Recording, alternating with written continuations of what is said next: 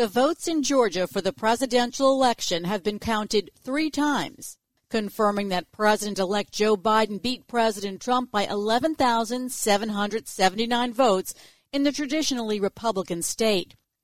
But in a 62 minute call on Saturday, just days before Congress is scheduled to certify the election results, President Trump pressured Georgia election officials to find thousands of votes and recalculate the election result to flip the state to him, just enough for him to pass Biden by one vote. All I want to do is this I just want to find uh, 11,780 votes, which is one more than we have. Georgia officials responded by saying they have no evidence of widespread fraud and they'll stand by the election results. Joining me is elections law expert Richard Briffault, a professor at Columbia Law School. First of all, what is your reaction to President Trump calling Georgia's Secretary of State and asking him to find 11,780 votes? It looks a lot like he is asking the Secretary of State to commit a crime, and in so doing, it looks like he is committing a crime. I mean, it is illegal to attempt to deprive the residents of a state of, of a fair and impartial election. I'm quoting from the relevant federal law. It's illegal to procure or cause the tabulation of ballots that are known to be false or fraudulent. And that's, again, a pretty close paraphrase of the federal law. And there's a similar Georgia law that basically makes it a crime to solicit somebody to commit election fraud. Given all of the audits and re audits and recounts that Georgia has been through, as well as all the litigation, it's been resolved and resolved and resolved again. So to say, can't you find 11,000 votes for me sounds an awful lot like asking somebody to commit fraud, and that itself is a crime. Now, the only thing that sort of draws you back from this is criminal laws usually require that the action be knowing and willful, that, that the person committing the act knows that it's a crime. And one thing that's a little hard to tell from all this is whether the president really believes that there are all these fraudulent votes out there and all these uncounted votes, or whether it's just, you know, a gimmick, and whether maybe he should believe it given all of the court decisions and all of the recounts that have occurred. So to try and push somebody to coerce by threatening with prosecution or to somehow induce somebody to commit election fraud is itself a crime, both federally and in Georgia. And the only holdup is this issue of state of mind. You'd have to be able to prove that this was done knowing that this would be committing fraud. There's also the rambling nature of the call with President Trump jumping back and forth between issues, and there's no explicit threat. I mean, in some ways, it's a little bit like from what we know about the Ukraine call, except this one's on tape. He doesn't outright demand something. It's kind of um, he's asking and then he's giving evidence. But you know, I haven't listened to very many tapes of mob bosses, but people tell me that that's what it sounds like. They very rarely say outright, "You must do this." They kind of set it up in a certain way that puts pressure. I mean, I think it sure looks and feels a lot like asking somebody to commit election fraud. Whether it actually crosses that line, given state of mind and given if you parse it word by word, would be a closer question. But certainly, whatever it is, it's totally improper, whether it is an outright crime. And there's certainly a case for calling it an outright crime. The big question also is who would prosecute this crime? Well, of course, right now, federal government can't, is probably not going to prosecute. He's the president. But uh, presuming he doesn't attempt to pardon himself, um, and there's a huge debate about whether a president can self pardon, starting on January 21, the U.S. attorney, uh, or I guess starting on the afternoon of January 20th, the U.S. attorney can bring a case. And of course, it violates, uh, or at least there is a good argument that it violates Georgia law and presumably the uh, a local district attorney, um, the district attorney, I guess, of the county where the state officials were sitting, I think that's Fulton County, uh, could also open an investigation. And the president cannot pardon himself for crimes committed under state law. Joe Biden has said that he's going to let the Justice Department do what it, the Justice Department is supposed to do without any influence yeah. from him. There's also a political question of whether the Biden administration wants to start by prosecuting the former president. Right. I mean, there are prudential questions as to whether this is a, a wise move. I mean, uh, the case for opening an investigation is that this is it's one thing to sort of try and have somebody to try and commit election fraud. It's something else when the President of the United States is himself involved in a possible election fraud. And so given the stakes, there's a lot to be said for saying, you know, that nobody is above the law. On the other hand, I, I could certainly understand the desire to put it all behind, especially since it probably, if this ever got into court, it probably is not completely open and shut. But there's certainly a lot of a lot there that could support an investigation and possibly an indictment. So far, we have a federal court dismissing the lawsuit that Congressman Louis Gohmert brought right. against Vice President Pence. What did you get from that dismissal? Well, they were utterly impatient with it. I mean, I think even more than the dismissal by the district court, the dismissal by the Court of Appeals, uh, which didn't even wait until it was briefed. Uh, I mean, Gohmert appealed immediately, uh, and the Court of Appeals knocked it out before even before all the papers were filed.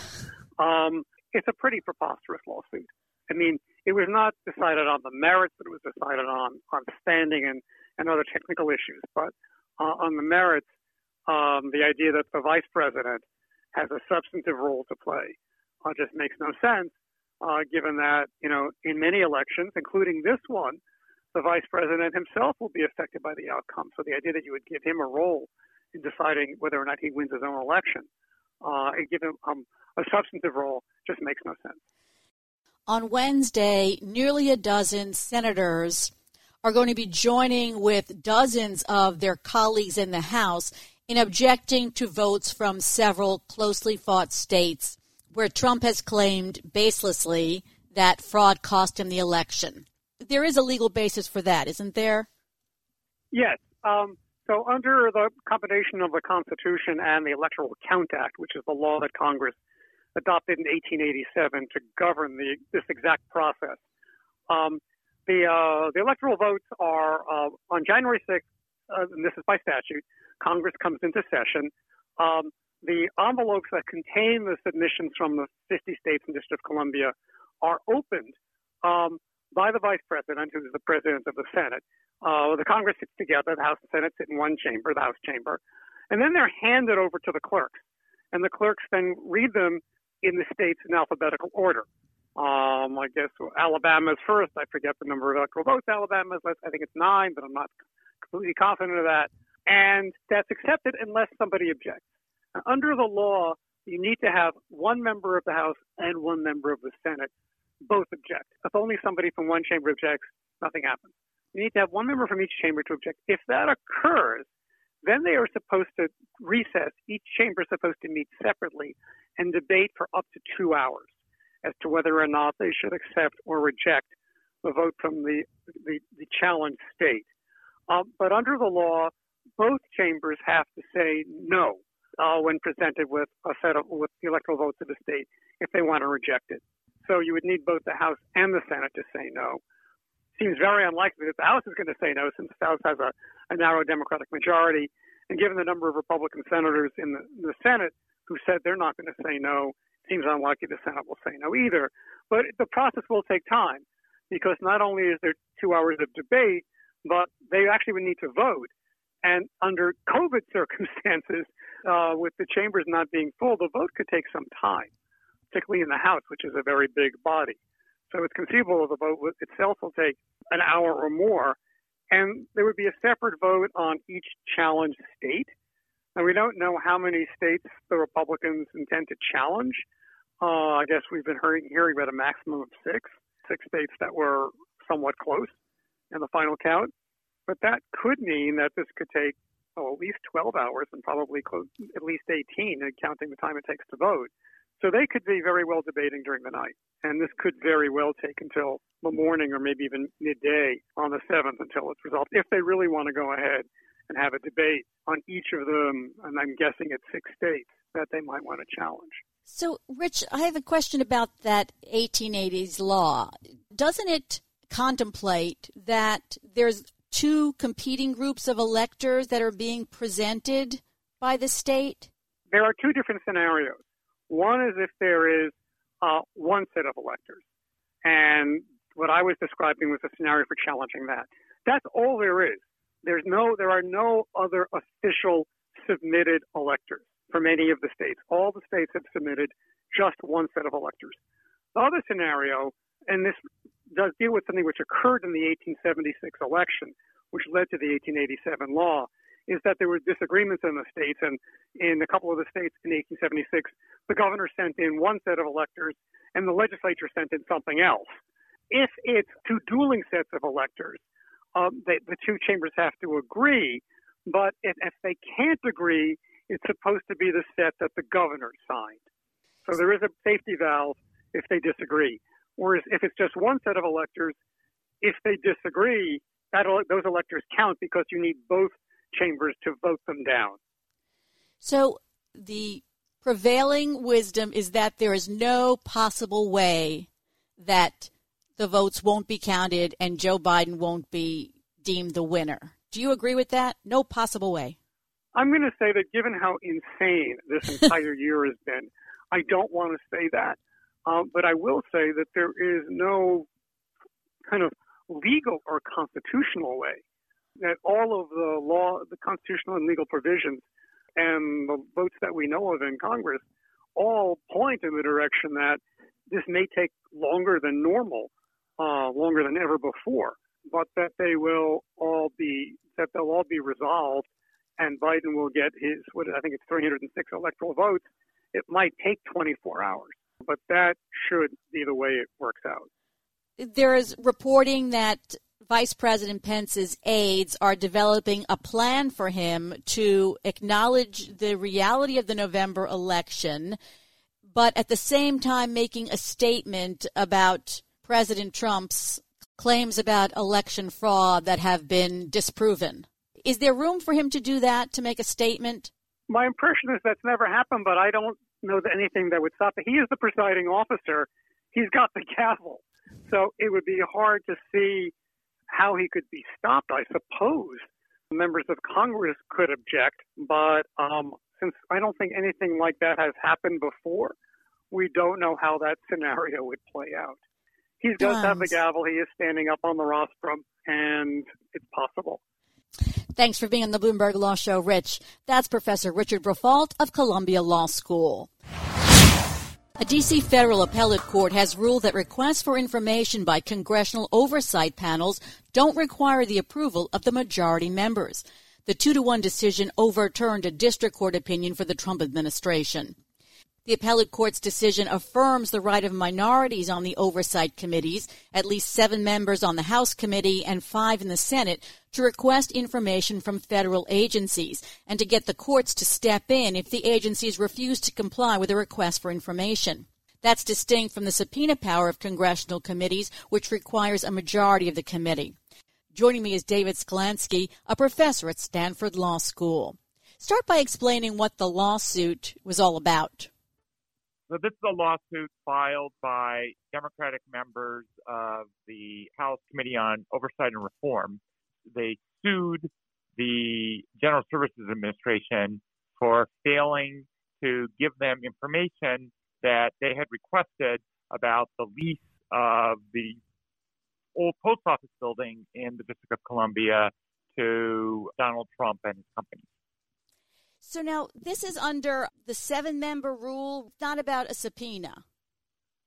That's correct. Um, there's a federal statute that says that certain number of members of either the Senate uh, Oversight Committee or the House Oversight Committee, it's five members of the Senate Committee or seven members of the House Committee, can request information on any matter within the purview of, of the committee from the executive branch, and the executive branch has to supply it. That's without a subpoena. The lawsuit was brought by seven Democratic members of uh, the House Committee on Oversight and Reform, and they requested information pursuant to this federal statute, and the administration refused to provide it, so they went to court. So tell us what happened at the trial court level. The trial court, the federal district court um, in the District of Columbia, ruled against the plaintiffs because the trial court said that they lacked standing. And standing is a technical legal doctrine that says that uh, federal courts can't decide questions the abstract. They can only decide questions, they can only take on a case when there's something concrete at stake. And it has to be at stake between the people who are bringing the case and the people who are being sued. So I can't sue, for example, because I think that my son was unfairly taken advantage of or cheated out of something. And you also can't sue even if some organization that you're a part of um, has been wrong. So I'm a professor at Stanford, but I can't sue because I think Stanford University has a right that was infringed on somehow, or Stanford University was unfairly damaged. And that's true for members of Congress too. Members of Congress generally uh, are not allowed to sue because they think that Congress is not being treated well. But they can sue if they individually have been injured in some way that the court has the power to redress. So the district court said that these members of Congress uh, standing to complain about a violation of this statute because the statute didn't really protect them, it protected Congress. So the House of Representatives could sue, but these individual members couldn't sue. That's what the trial court said. Okay, so tell us now what the appellate court said. The appellate court said it's not true that these individual members of Congress weren't hurt. They were hurt. This is a statute that gives a right to groups of congressional representatives to request information from the executive branch, even when they're in the minority. So it's, it's an unusual statute in that way. And there is something real at stake here, the Court of Appeal said, between these individual members and the administration. These individual members say, we have a right to this information under the statute. And the executive branch said, we're not giving it to you. So the Court of Appeal said these members do have standing to pursue this lawsuit. Now, that doesn't mean that they're going to win. It doesn't mean that they have a right to the information. It doesn't even mean that the court ultimately should decide whether they have a right to the information.